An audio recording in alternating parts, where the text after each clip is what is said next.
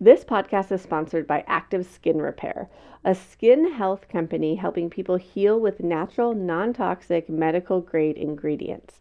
Active Skin Repair uses a molecule called hypochlorous acid, which mimics our natural immune response to cleanse, soothe irritation, reduce inflammation, and support healing. We've been loving active skin repair for all the cuts and scrapes that show up in the active toddler life Sage loves that there's both the spray version but also a cream version. He likes to get to choose which one he's going to do. He calls it the magic cream.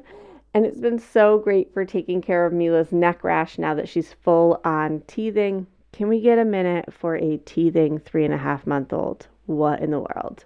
Active Skin Repair has thousands of five star reviews and the ingredients so safe and clean they can be used from the youngest member of the family to the oldest keeping it simple with one soothing solution for all your family's skin health needs. Visit www.activeskinrepair.com to learn more about active skin repair and to get 20% off your order use code village that's www.activeskinrepair.com code VILLAGE for 20% off your order. You're listening to Voices of Your Village. This is episode number 46. My dear friend Jenna reached out and said, Hey, I had this gal come to my play space and give a talk about parenting, and you guys will be best friends. You need to talk to her. So I did. I reached out, and Jenna was absolutely right. I totally fell in love with this woman, and she so graciously gave us her time to come on the podcast and talk about punishment and discipline and boundaries and how we can switch our mindset when responding to tiny humans so that we can be the people and parents and partners that we want to be. Uh, she and I are in such alignment. It was such a delicious conversation, and she had so many nuggets of wisdom. Oh, would you like me to share her name? Irene McKenna, she has a parent coaching business out of Rochester, New York, and she's just delightful. She's also, if you're in the Rochester area, she's giving another in person talk at Hippity Hip. So go check that out and sign up now because she's the bomb. Before we dive into this conversation, I wanted to let you guys know that I have one spot remaining for the Mama's Getaway Weekend in Vermont. So in March 15th to the 17th, six mamas are spending the weekend with me. All inclusive food, drinks, the whole shebang.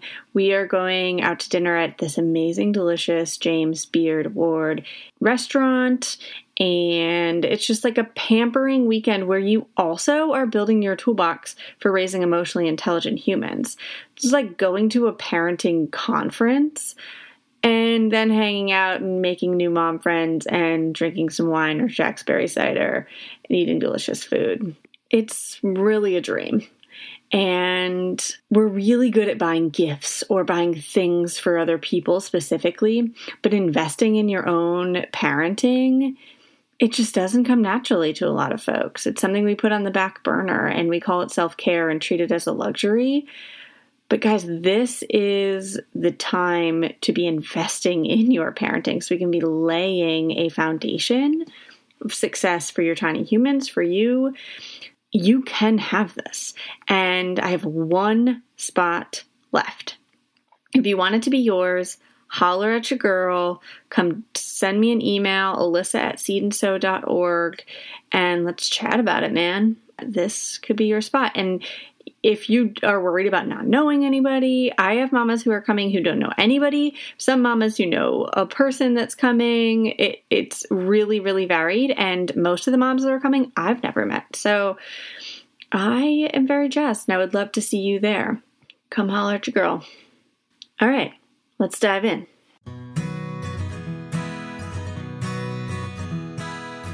Welcome to Voices of Your Village, a place where parents, caregivers, teachers, and experts come to support one another on this wild ride of raising tiny humans. We combine decades of experience with the latest research to create the modern parenting village. Let's dive into honest conversation about real parenting challenges so it doesn't have to be this hard. I'm your host, sleep consultant, child development specialist, and passionate feminist, Alyssa Blask Campbell.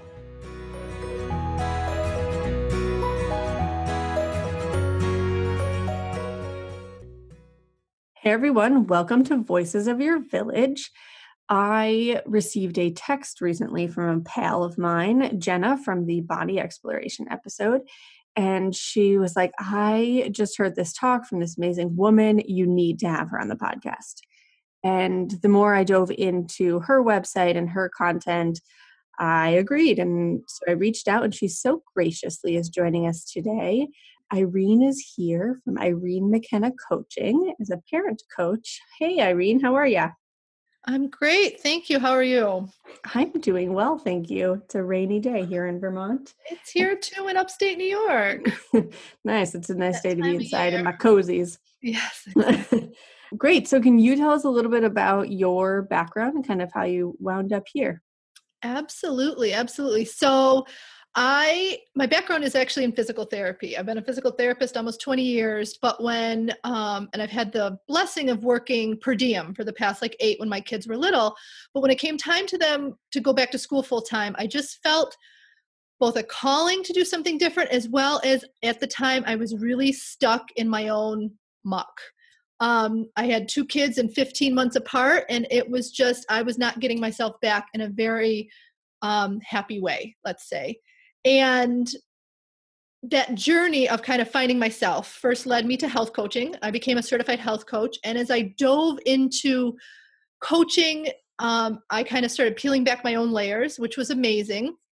But then in working with being called to work with moms and through like their health and self-care i just felt like something was missing and i just had a conversation one day with somebody who said i'm a parenting coach and it was kind of like this aha like that exists i kind of I was the parent. I was not a peaceful parent. I didn't spank and things, but I did use timeouts and punishments and consequences.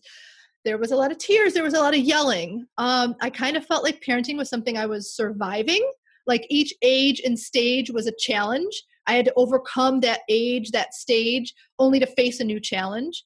Um, it's kind of like the evidence that I was failing was all around me, right? The dishes were in the sink, the clothes were, you know, in the in the dirty clothes. It was all this pressure to be something and it was just weighing me down but i didn't think there was anything different and so when i found parenting coaching i actually was like oh this could be great for my clients and i kind of used my intuition found a program that really spoke to me where i was in the coaching realm working on mindfulness and who you are as a parent. And the way it works is you dive into the program itself. And from like week one or two diving in i was like mind blown like holy cow this is a whole new way of being as a parent. And it completely changed my perspective on parenting and how we parent. And in that it rather than it kind of benefiting my health coaching practice it became everything about me. Like my passion is changing how we see parenting how we think of parenting how we are thriving as parents and how we are supporting our kids to thrive I so absolutely love that. yeah, I, I saw a line on your website that just like spoke to my heart. It said, I felt like I was failing most days, but isn't that parenting? And I think so many folks are, are in that, right? The mm-hmm. everyday grind of surviving when they could be thriving, but they don't know how to get there. So let's bring them there, sister. Yeah, that's right. okay, so what when people come to you for mm-hmm. as like a parent coach, what's the why behind this? Like what's the goal? So the goal is a lot of times, right? They think they have to fix behavior right they think they have to change their child their child's not listening they're not cooperating they're kind of beating their head against the wall trying to to get these behaviors i connect with parents either through you know like facebook or i do um, the talk that jenna had contacted you after where it's like opening eyes to a different way of seeing things and so then they come to me if they come to me from that place it's kind of like i didn't know there was anything different um, there's still this idea that we need to control, fix, and manage our child's behaviors. Like we are creating this little person. We have to create this well behaved, happy, successful child.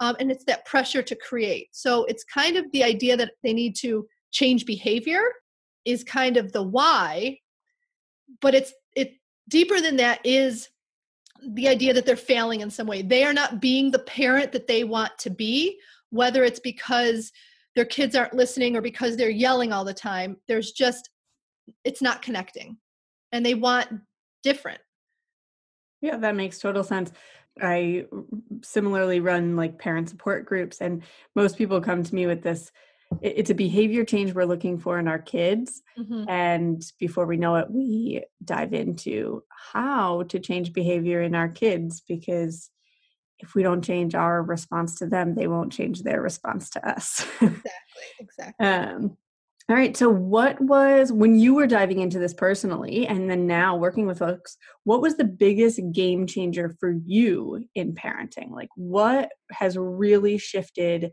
the way that you approach kind of life in general with your tiny sure. humans now? Um, the biggest change for me was not taking their behavior personally. Mm. Um, they're not, they're not trying to get me. They're not trying to get away with something. They're not um, they're not behaving in this way because they care at all about my experience. This is their experience. They're struggling with something. They need support. Um, so the game changer was really how I saw them um, and how I and I helped them, you know, through it. I can even think, you know, two years ago, my son, you know, throughout the, you know, I hate you. You're the worst parent. I weren't. Mm. I wish you weren't you're my mom. Something he was angry about, and immediately it became, "How dare you talk to me like that? Like that hurts mommy's feelings. We don't talk to people like that." Versus when it happened a few weeks ago with my with my son, I was able to just sit there with him, knowing it had nothing to do with me, and just mm-hmm. say, you know, I can tell you, you want mommy to know how angry you are with me right now, uh, how angry you are, um, and and helping him process his emotions because I wasn't clouded with my own. Yeah, absolutely. That's so huge. That's so so huge. Uh, we often have a root emotion, and we might on the surface be like, "Oh my gosh, that hurt my feelings," and underneath that, we're like feeling. I think oftentimes this guilt or shame or fear or disappointment of like, "Am I a terrible parent? am I mm-hmm. doing this wrong? And they just hit like a sore spot in me and now I'm triggered. Yes. Um, yeah, that's amazing to be able to kind of work through that and see it. See it. because it. while while as parents in any moment our feelings are completely valid. Like we have these feelings, they usually have nothing to do with our child's behavior. They're uh, from us, from our childhood, from our hurts, because no matter how wonderful our childhood may have been, we were a child viewing the world from this limited lens, making generalizations and interpretations based on that. So we carry with us these ideas or these hurts that then are projected onto our child. Yes, sister, preach. And even in adulthood, right? Like we enter there are so many things that we're going to take mm-hmm. in every single day and we they i call them root emotions or heart mm-hmm. emotions it's like the emotion that is living on your heart and mm-hmm. it's usually not the one that we see you might we might see sadness or see anger on the surface but there's a hard emotion underneath all of that mm-hmm. mm-hmm. um, well and same for our tiny humans absolutely when they're mad at you and they're saying i hate you she's mad at you, but really he's feeling something else underneath it he all. was feeling he was feeling disappointed and sad that his brother got to go spend the afternoon with grandma by herself and I'm not loved as much as my brother and this isn't fair. And as soon as I gave him that space to feel angry without being judged, and I said to him because he was saying, you know, go away and I said, you don't you, you want mommy to go away because if you look in my eyes and you see how much I love you, it will be hard to stay angry because anger is a defense Mm-hmm. And he did. He opened the door like a minute later and threw himself into my arms, sobbing about this isn't fair. Why is this? And being able to feel that sadness mm-hmm. that then washed over him and then washed away because he was safe to feel it. And then he's like, okay, let's go play a game. Oh, what a beautiful. The hard part there that I have had to really work on is once they're done with it, that and I'm not done. I'm like, when you just threw this whole thing and now you're like, let's go play a game as if that didn't all happen. I haven't processed this yet. Let's, yeah, exactly. Let's stay here for another minute or two so I can work through it. right. I'm not ready. Um, usually then I'll be like, yeah, I'd love to play a game. I'm just gonna go to the bathroom real quick and then I'll then we can play. Yeah. Give myself that breathing space. I love this. Mm-hmm. Oh, you're speaking to my heart. Um, okay, so you're old you mm-hmm. and you're on this path to becoming now new you right what actions are required like what's the how in this how do you put this into everyday life when you're in the middle of the like dishes in the sink and the chaos in the life and the Yeah. tantrums and the whatever Yeah. Um, for me, the big catalyst was I had a coach myself, a parenting coach, and I stood in knee deep in that muck. And I remember um, saying to my coach, you know, in the middle of it, you know, I got myself into this. I don't know if people are wearing earmuffs if kids are listening, but SHIT show. How do I get myself out of it? Like I have to fix this. And it was somebody who stood with me through all that. Because I, I you read books right? Change feels hard. It feels scary. It feels uncomfortable. It feels messy. And it is. Um it's kind of like you have an old coat and it's full of holes in it. And you know it's not keeping you warm.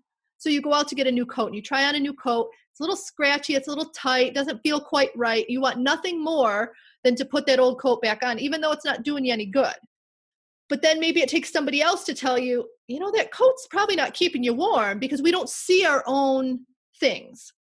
So Yeah. for me that was the big game changer but even as i continued beyond that time it was it it's a muscle right? It's a muscle. Change is a muscle and working it in the beginning it's conscious effort and it's being mindful and it's kind of being able to rework those thoughts. And i've done so when i say i mean i've done a lot of work on myself to build this awareness. Um, and i still you know find moments where it's like i'm i'm descending and now i you know i need to breathe you know breathe in.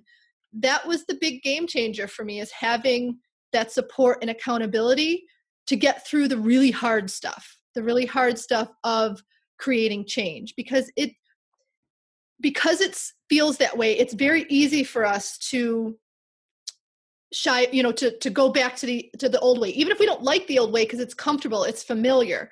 And when we don't have somebody calling us out on that we fall into our default patterns. We fill our schedule so full that we don't possibly have time to work on the program or read the book. We go to bed late because i have to clean the whole house so i wake up the next day so change i'm too exhausted to change. We all have we check out on social media or other things because we all have these default patterns and without having somebody now it could be uh, uh, two friends going through a program together that you you are you know constantly are connecting with to keep you on track. It's the same with you know hiring a trainer at the gym or having you know having a personal trainer or doing a program with a group of people because there's that constant check-in that i'm not you know it's the tough love when you fall off track but it's also the cheerleading and celebration when things are good. It's having both of those I absolutely love that. I think that we often underestimate the power of accountability Mm-hmm. and it it plays such a huge role. I I started off just doing these tiny humans big emotions groups. It would be like a one time 2 hour group and I found that after every group I was having people come and say like what can we do now? Like how do we keep meeting with you? How do we keep doing this? So I started a series and now it is almost everybody who joined my series has already taken a group and they Mm. came and they were like, "Ooh, now hold me accountable. now Mm-hmm. let's meet and come back." And I think that wherever you find that, I mean, Rachel Hollis is doing this like in last 90 days Yes. challenge and there's the accountability there. Like Mhm. wherever you can find folks who are going to hold you accountable and you're going to meet up. I not everyone can afford to pay for coaching and Sure. uh, I hear that and my groups and all that Mhm. But find folks who are in this with you and are going to challenge you to go through this journey together in a place of growth and not just a wallowing in the trenches. Right, absolutely. It's it's the idea of having that group of people that support you, but having the people that stretch you. Mhm. And the people that stretch you and call you out on those behaviors, who know what your default patterns are and can say, uh, I see you doing this, you know, let's climb out, Mhm. that are going to stand with you in that. Yes. It's huge. Mhm. It's huge. And I think like the the bonus and the huge power to to coaching or, or working with someone with expertise is when you don't know what else to do, there's someone there who does, right? There's an expert in the room who can who's walked this path and has served in this capacity and can say, aha, you're stuck in this pattern. Here's another way you can approach that. Yes. Um, I absolutely love that. So I think the huge thing is that uh, we, in order to change tiny human behaviors, we have to change our behavior. Absolutely. It's so hard. It's so much easier to be like, no, it's them that needs to change, right? Like Yes. this they Yes. need to stop throwing a tantrum or they need to go to sleep on time or they need to stop hitting. Right. And it starts with us. It does. And it and it can be hard. It can be hard to admit that we're the ones that quote unquote have to change to create this transformation in our family, but it's absolutely true because who we are being is directly affecting the response we're getting from our child. And the only way we're going to create the behaviors that we want to see, the cooperation, the listening, is if we are connected with with our child if they value our relationship with them as their top priority that's Yeah. when the behaviors change Absolutely. The collaboration it has to start with connection, right? Like we have Mhm. to we have to connect with them first before they're going to collaborate. And likewise as adults, if somebody treated us in that manner, we would want to connect before we collaborate. It's right It's very natural, but we should treat our tiny humans with that as well. This show is sponsored by BetterHelp. Being back to work after maternity leave has been so good and frankly so hard. I love what I do and I missed collaborating with my team while I was out, and it's been a tough transition. The combination of a packed schedule and still being the milk machine for Mila Bean, it's hard to juggle everything. I feel so grateful for my weekly therapy hour. Sometimes I'm just holding so much and I need a safe space to let it out and get it off my chest. I've noticed that when I don't release it, it comes out anyway, but usually in ways that aren't aligned with how I want to show up in the world. BetterHelp is such a convenient, flexible option for parents who just can't take the travel time to get to an in person therapy visit. It's entirely online. You can show up in your jammies, always a win in my book, and you can switch therapists anytime for no additional charge. Just fill out a brief questionnaire to get matched with a licensed therapist, and you're on your way to feeling heard. Get it off your chest with BetterHelp. Visit betterhelp.com slash voices today to get 10% off your first month. That's betterhelp, H-E-L-P dot com slash voices. Hormone Harmony is an all-in-one hormonal balancing solution for women of all ages. Happy Mammoth, the company that created Hormone Harmony, is dedicated to making women's lives easier, and that means using only science backed ingredients that have been proven to work for women. They make no compromise when it comes to quality, and it shows. Hormone Harmony contains science backed herbal extracts called adaptogens. Now, here's the beauty about adaptogens they help the body adapt to any stressors, like chaotic hormone changes that happen naturally throughout a woman's life. Hormone Harmony is perfect for those horrible menopause symptoms that put your life on hold, like hot flashes and night sweats, racing thoughts and low moods, poor sleep and feeling tired all the time, occasional bloating and gas. Yeah, Hormone Harmony can help with all these things. And the biggest benefit? Feeling like yourself again. That's what women mention over and over in their reviews, and there are over 17,000 reviews for Hormone Harmony. For a limited time, you can get 15% off your entire first order at happymammoth.com. Just use the code VILLAGE at checkout. That's happymammoth.com and use the code VILLAGE for 15% off today. So I want to dive in a little bit to the brain science because I think oftentimes like folks are like, I am not a meditator or I am not like X, Y, and Z, right? It doesn't feel Mhm. like it's a part of our identity or a part of who we are. And let me tell you, I that was hand in the air. That was me. I was like, nah, meditation isn't for me. I was like a basketball player, Mhm. and like it, it just felt outside of my comfort zone. sure I didn't know or understand or see the value in like even a minute of breathing, let alone five minutes, and just mm-hmm. how awkward and uncomfortable and all the things. So, can we talk about the brain science of like the importance of finding your calm and kind of what's happening in the brain?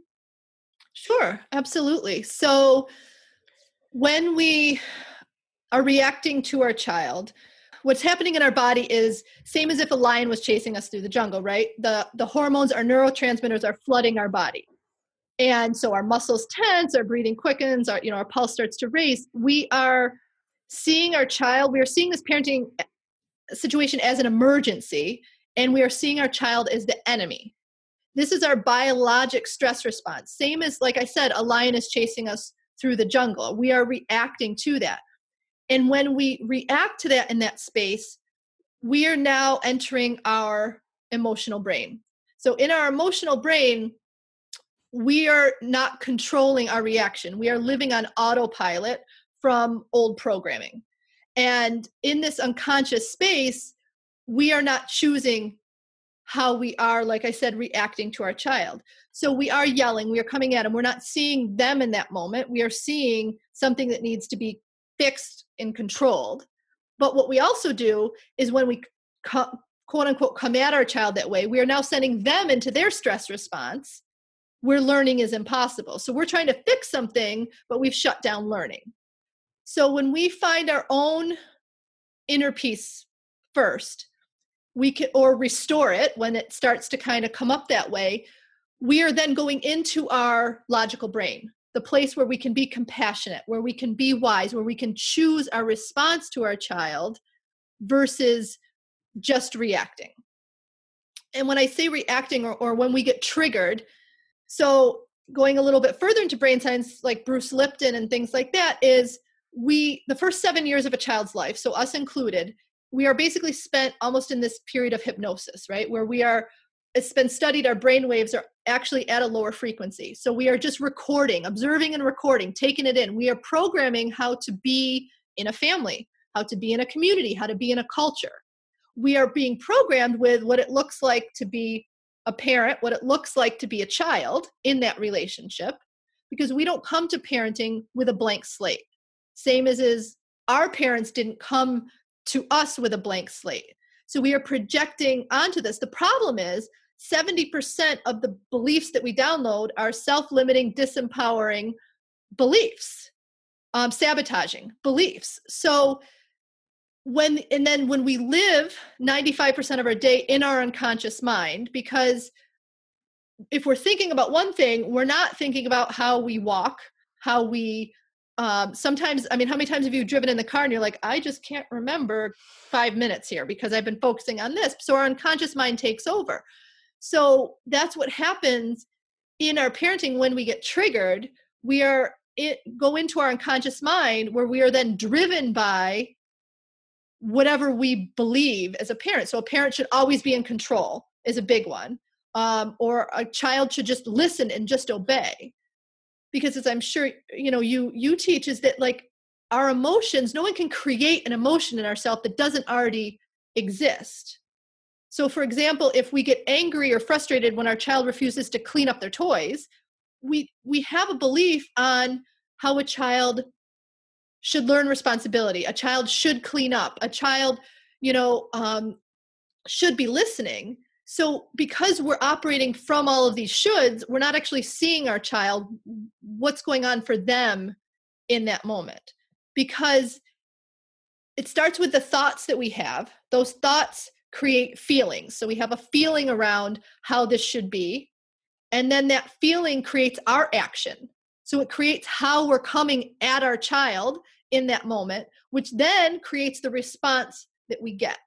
So when we go back and we can change our thoughts in that situation and open up to different possibilities, we then can change our feeling around it. I had this conversation with my husband just last week because I dropped the kids off from school and I come home and he says, "Oh, they're really they're really trying to get a trying to get away with something or something like that." And I said, I, I can see how you would feel that way. But if we think that they're trying to get away with something, then what do we feel? Well, we feel we need to control because they're not going to get away with anything with me. So then our action is to clamp down on that control. And then the response that we get is them fighting because what human, whether small or big, wants to feel controlled and demanded and commanded all the time?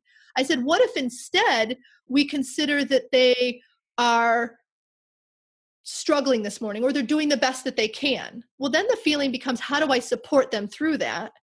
Then the action becomes one of support and guidance, and the reaction becomes a totally different experience. Yes, to all of it. I'm just sitting here like nodding my head like over and over, like, yep, yep, I love this. yep. Uh, I think one thing that can be challenging is the idea of boundaries and this is something i've run into a lot with folks is mm-hmm. I I say like it's not a democracy. It is a dictatorship here. Like this is we're not in a peer to peer relationship in Mm-hmm. caregiver to tiny human, and it is our job to keep them safe, to keep them healthy, and to help them grow. Right. And so, how do we?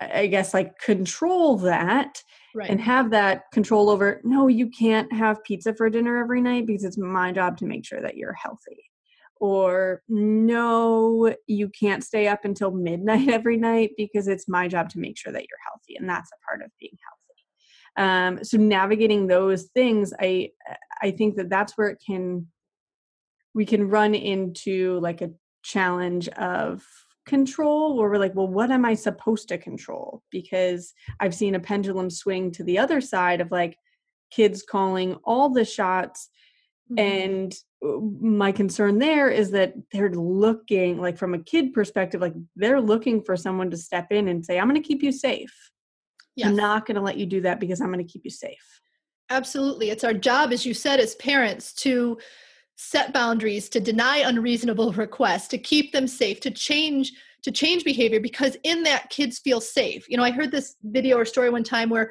you go to an amusement park and you know you get on the roller coaster and the guy comes by and he checks all the bars. Well, how many of us check that bar again? Not because we expect it to give, but because we want to make sure it stays. And that's what our kids need us to do. And I heard something when you were saying, like, well, you can't stay up to midnight or you can't eat pizza. And the core of that was because it's my job to help you be healthy, to grow. And what you're doing without necessarily realizing is you're shaping those boundaries around a value. And when we shape it around a value, those values stay steady, they become our rock. How we get there can change. But here's the thing we can set those boundaries, and what we need to let go of is that our child needs to like them right? they don't need to like our boundaries. It's not our job to fix or make them happy all the time. They are allowed their own emotions, they are allowed their own experience. And this is where we need to get out of our own heads and work on ourselves so that we can not take that behavior personally and realize that we can hold these boundaries and then we can coach them through those emotions. I, I get that that you really want screen time today, but this is why we don't do it we have set this boundary you know and i get that you want to do this.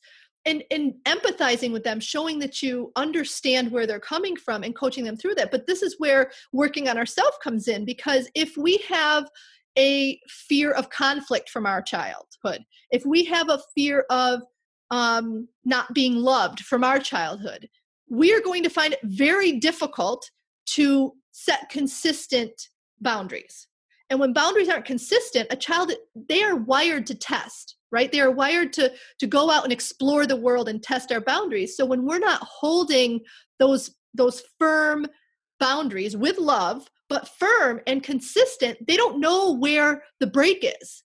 So they're going to keep pushing. And what it's doing is it's creating the very thing that you're afraid of which is they don't love me because they're fighting back or they're creating conflict so we don't hold those boundaries but then when they don't have the boundaries they don't know where they are that's when they act out in these behaviors because like you said they just want to feel safe they want to mm-hmm. feel safe in where they are so that they can then explore the world Yeah, no, I, I absolutely love that. And I think it is interesting to think about like our social programming in this. And one thing that I find helpful is to know like if I'm going to set this boundary, what's my expectation?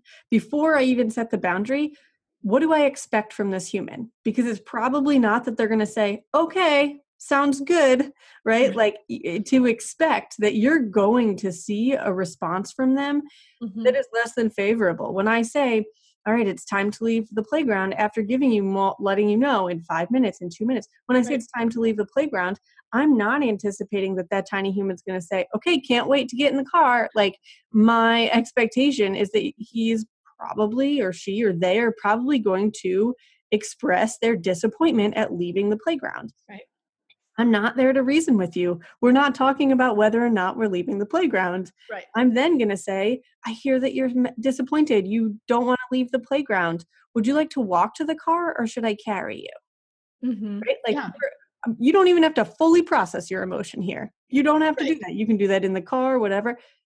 But the boundary still stands. It's not Exactly. a negotiation. exactly. Yes, exactly. Where the flexibility and how we get there might change. Same what works for bedtime. We have a bedtime of eight o'clock because I value your health, and that means you get good sleep. Do you want to shower first? Do you want to have bedtime snack first? Yeah. How you get there can change. You're giving your child some ownership over the process, but knowing that you're holding firm. There's some structure there that they can lean into, knowing what that looks like.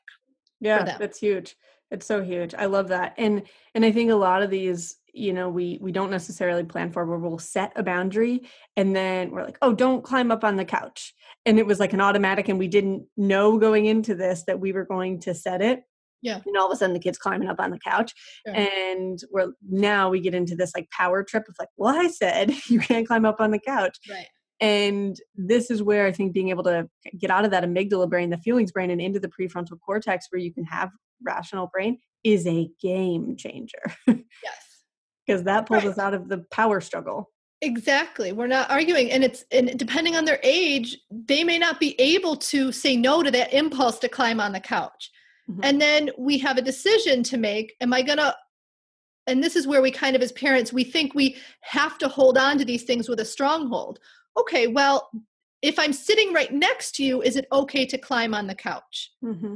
and, and we get to decide where you know eh, that where we can create that flexibility but yes taking ourselves out of that flexibility it's not us against them they are not continuing to climb on the couch as like a dagger at us like they are not like you know i'll, I'll hear like well my one year old like looks at me smiles and drops food on the floor Mm-hmm. you know how's that not but it's but it's like they are not able to make the distinction between knowing something's not right and actually doing something they don't have Mhm. that impulse control yet Right. but when we are seeing it as taking it personally we're automatically thinking when they could be saying hey mom look how gravity works i just dropped my food again right. know right. versus seeing it as this big power struggle and then we can decide okay well if i don't want them throwing food on the floor do i take the food you know do i take the food away? But when it's not a power struggle it's how do i support them and guide them to this future behavior? Mm-hmm. because that's that's the difference like discipline and punishment right? Discipline is the idea of teaching uh, a set of a code of behaviors and it's focused on the future desired behavior. And discipline or punishment is making someone so unhappy based on a past behavior. Well the key to this is discipline teaching works on the thinking brain the place where learning actually occurs where punishment invokes that emotional brain in our child where learning's impossible so when we can remove that power struggle, we actually have a much greater chance of doing the thing we're trying to teach. right. Feel like you're the martyr in your family? You're not alone. Hey, this is Joanne. And Brie. and we're from the No Guilt Mom podcast. Brie, we talk to a lot of moms. Yeah, we sure do. And if you're a mom who has a to do list that is so massive that you get overwhelmed and you shut down, Or if you fall into the habit of doing everything for everyone and don't know how to change it, we can help you become a no guilt mom. we're going to take you from family martyr to family model. That's role model, so that you role model the behavior that you want to see out of your kids. You're going to go from being tired and overwhelmed to energized and guilt free. Every week, you'll get actionable strategies that you can implement right away from the experts that we interview and from us. We also have a whole lot of fun, so check out the No Guilt Mom podcast everywhere you listen to your favorite shows. Hey there, I'm Debbie Reber, the founder of Tilt Parenting and the author of the book Differently Wired. The mission of Tilt is to change the way neurodivergence, whether that's having a learning disability, having ADHD, being gifted, autistic, or some combination of all of the above, is perceived and experienced so differently wired kids and the parents like us raising them can truly thrive. On the Tilt Parenting podcast, I get to talk with authors, therapists, educators, and parenting experts who are committed to this mission. I ask the questions my listeners are most curious about when it comes to supporting our kids. And in turn, my guests share strategies for challenges, out of the box ideas for navigating school, best practices for therapies, tips for advocating, and so many thoughtful insights on what it really takes to help our kids grow up feeling seen and respected so they can create awesome lives for themselves. I know that raising a differently wired kid can feel overwhelming and isolating, but I promise you, You are not alone, and it can feel so much better. If you're on this parenting journey, come listen to Tilt Parenting. Together, we can shift this paradigm and show up for our exceptional kids with hope, possibility, and joy. Well, and I would go uh, as well into the, like the behavior to say that even if they have the impulse control, it is their job to see if that act if that boundary is true. Yes. Like right, like that's their way of saying like, oh, is this real? Like, are you really going to keep me safe? Are you really going to keep me healthy? Are you going to do it on Tuesday? Are you going to do it when dad's right. traveling? Are right. you going to do it when we're sick? Are you going to do it when we're tired? Like, is this the rule on Saturday too? Like, that's their yes. job. And right. that's got to be our expectation, or else we're just going to continuously feel like we're failing. right, exactly. Because, you know, I said this, why don't they just accept it? But like you said, it's, it's, am I accepting this every day? Uh, they're looking for the holes and mm-hmm. if we can get out of our own head that they're doing that to kind of get back at us or punish us, but simply that this is how they're wired, this is how they learn to navigate their world that has nothing to do with our experience, but the expectation is that we simply continue to hold this. We have this boundary around screen time during the week here where we don't do, we just started this school year where we don't do screen time Monday through Friday. We have movie Friday night. So that's kind of where we have it. So my son, my seven year old loves Legos and he loves, he can look up on legobrickinstructions.com any Lego instruction and then like build it. So he wanted, it was like a Tuesday, he wanted to build something. And here in my head, I'm like, oh, but it's educational. He's learning something, but I had to hold that boundary. And the thing is, because I had held it so well prior, it took him like two or three times, of, but I really want to do this. And me saying, I know it's going to be so great when we do it on Saturday because I wasn't taking it personally, I was able to step out of that and simply hold that space that it's okay if you're not happy with it, but this is what we're going to do. I can help you build something else. Um, and then he was okay with it. It was kind of like, oh, okay, I tested, I, I bumped against it, and mm-hmm. it's still there. Like, okay, it's there. right. And this is where like kiddos have learned with certain I, I have a lot of parents who will say like okay well my parents also co-parent with us or are part of our village or what if this isn't the expectation with this person or this parent or whatever. They will learn what the expectation is with different folks. Mm-hmm. and i think like you don't have to worry about what other people's expectations are going to be because they'll learn what to expect from you. Yes exactly. It's huge.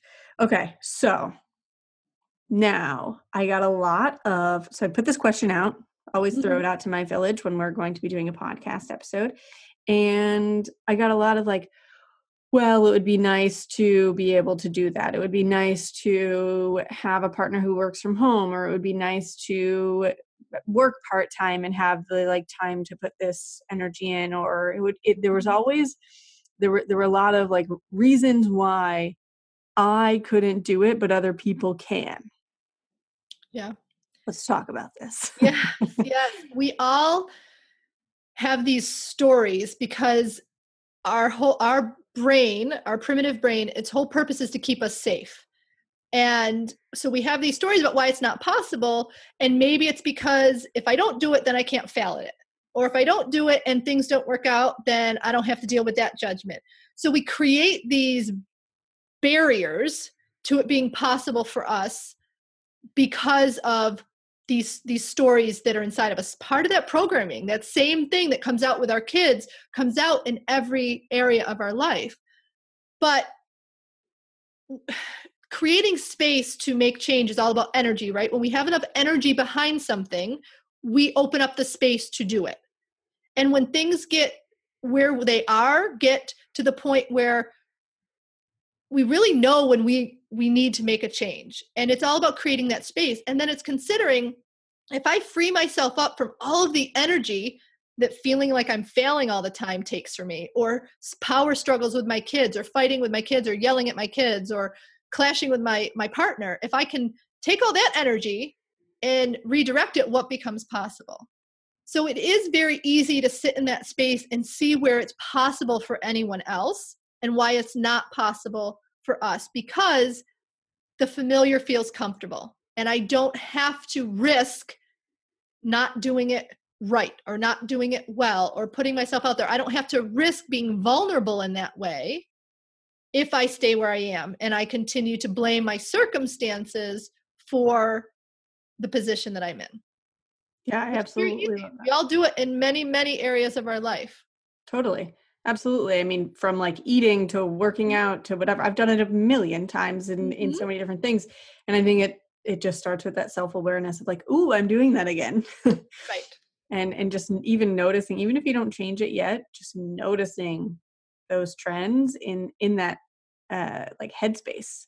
Right. I find the most powerful question you can ask yourself is why?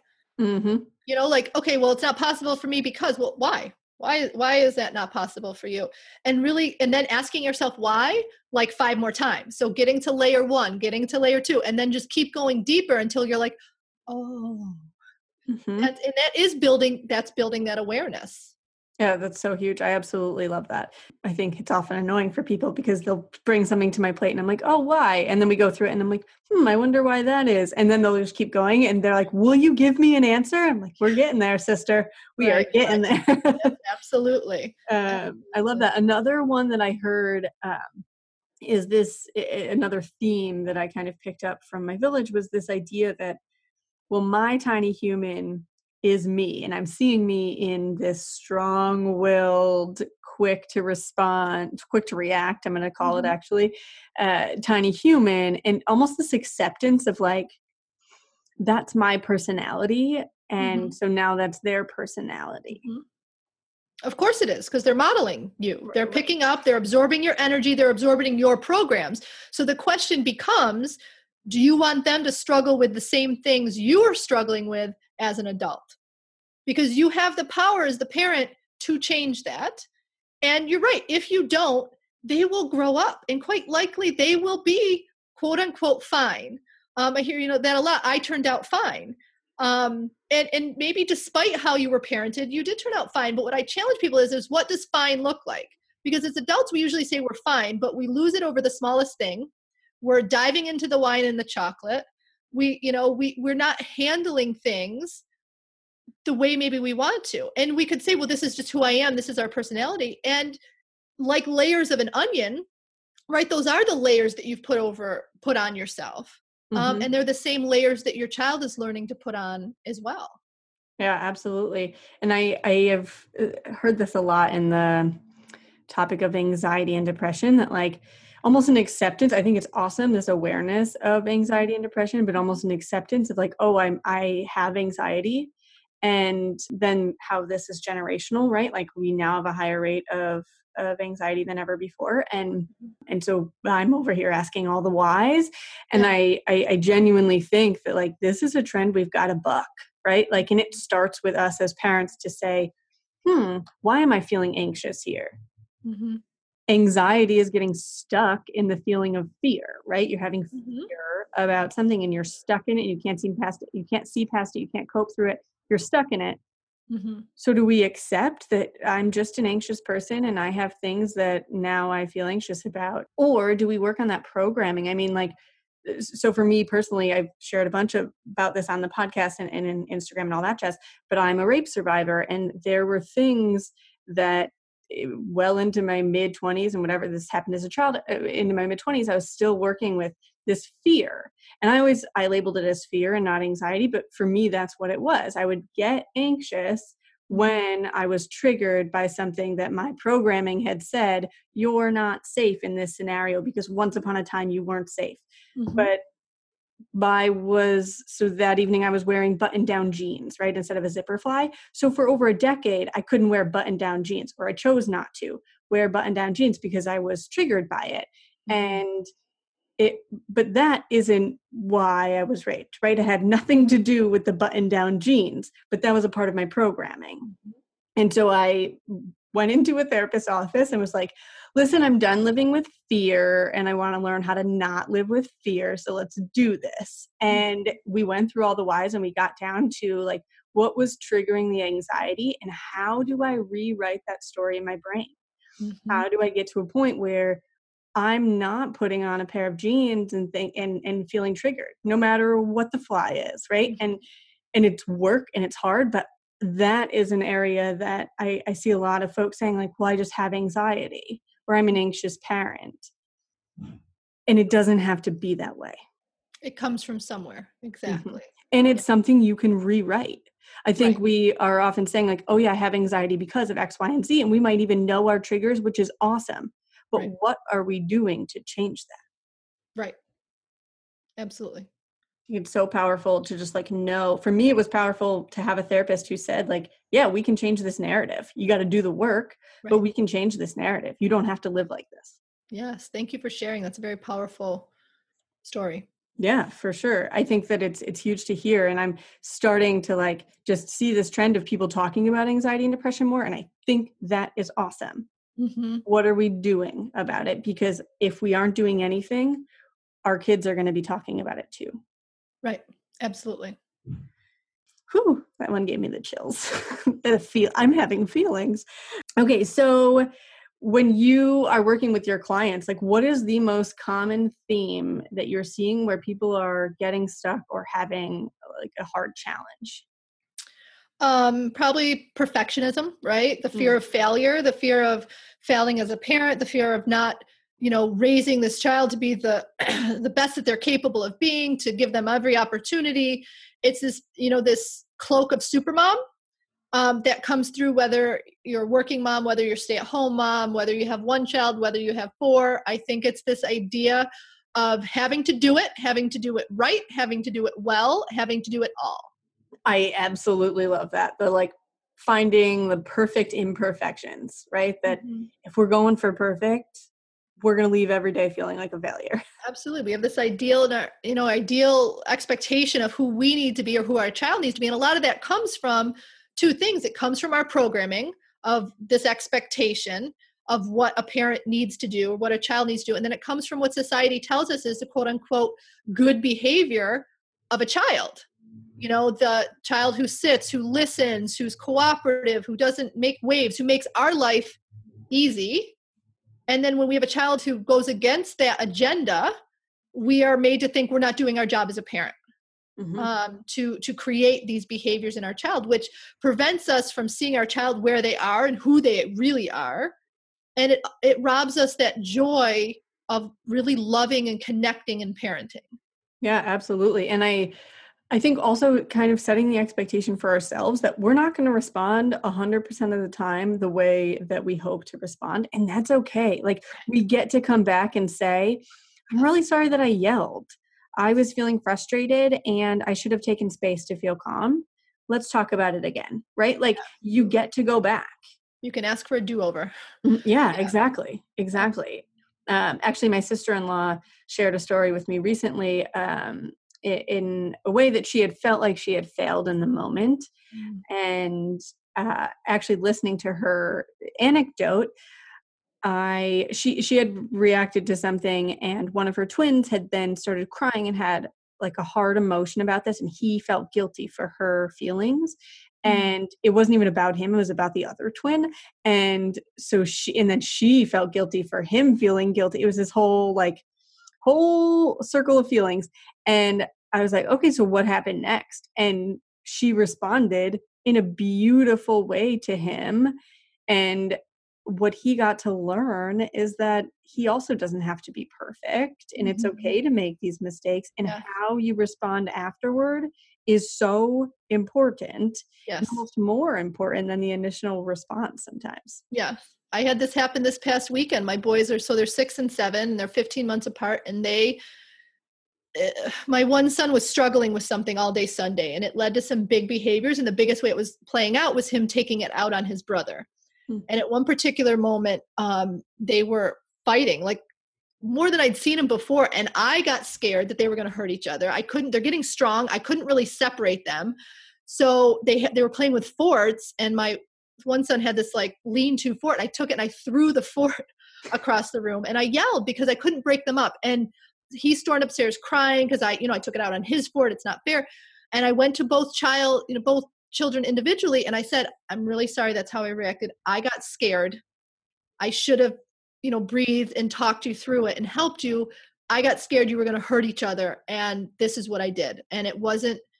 It wasn't right i would have liked to have handled it this way and and this is how you know we're going to move forward um and it gave us that chance to both talk about what had happened um, and to give myself grace in that moment that um, that I was having big feelings because even we as we help our little humans process their emotions, we also need to acknowledge and process our own. And in that moment, I was feeling like I had failed. I was feeling like I did not react the way I wanted to. And I was processing these feelings of, you know, I grew up, my role in the family was to be the peacemaker, right? And mm-hmm. so fighting and conflict gets to me and i've worked really hard through that of not knowing exactly how to do it it's not about the how i need to separate my boys in the moment i just need to connect with them in that moment and but giving myself grace to acknowledge those feelings to then be able to breathe through it to then go be able to respond to my child. Because if we respond where we haven't processed our own feelings we're going to project those onto our child. I would have blamed them. Well i threw the fort because you guys were fighting. Mm-hmm. i threw the mm-hmm. fort. It's your fault. I got angry and mm-hmm. and did that. But by sharing with them that i got scared and so i reacted with anger out of that fear that you guys were really going to hurt each other and sharing that with them and processing my emotions helps model to them processing their own i absolutely love that I, I think it's huge and it gives them the space to do this and i think we can model it not just with our tiny humans and in conflict with them, but with our partner, with oh, yeah. anybody, right? The person who cuts us off in traffic and we react and then we get to say out loud, even when we're narrating to ourselves, like what we wish we would have done or whatever. Yeah. I think that it's it's huge. I sister, I'm so glad you're doing this work. I absolutely love what you're bringing to the table. Thank you so much for joining us for this conversation today. Absolutely. Where can people connect with you? So my website is irenemckennacoaching.com. That's I-R-E-N-E-M-C-K-E-N-N-A coaching.com. I do offer one hour complimentary, I call them possibility calls. So if you're thinking you want to create change, you want to see where to start, let's just have a conversation to see if what I offer can help you get there. Um, I also am on Facebook, Irene McKenna Coaching, and I have a private Facebook community um, called the Moms Hive. It's for moms who want to be more, not do more. And it's about celebrating the mom you are today while giving you support and inspiration to become the peaceful parent that you want to be. So, any of those places. Awesome. Well, we will link to all of them in the blog post as well. And uh, yeah, I'm I'm super super jazzed that you're doing this work and that we got to have our paths cross. Thank you yes. so much, Irene. Yes, absolutely. Thank you. Thanks for tuning in to Voices of Your Village. Check out the show notes for this episode and all past episodes at voicesofyourvillage.com. Did you know that we have a special community for all of you to be a part of so that we can all gather together to raise emotionally intelligent humans? Head on over to Facebook, search Seed and Sew colon Voices of Your Village and dive into that Facebook group. We cannot wait to hang out with you and collaborate on raising these tiny humans. If you're digging this podcast, head on over to Apple Podcasts, scroll down, click those stars, and leave a review. It really fills my heart to hear from all of you.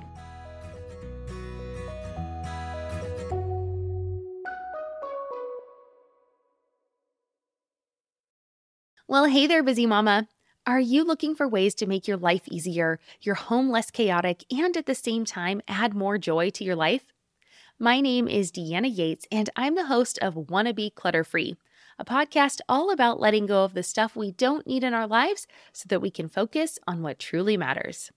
Don't worry, I'm not going to tell you to throw it all away or make you feel guilty about keeping something you love, no matter how many other people don't quite understand it.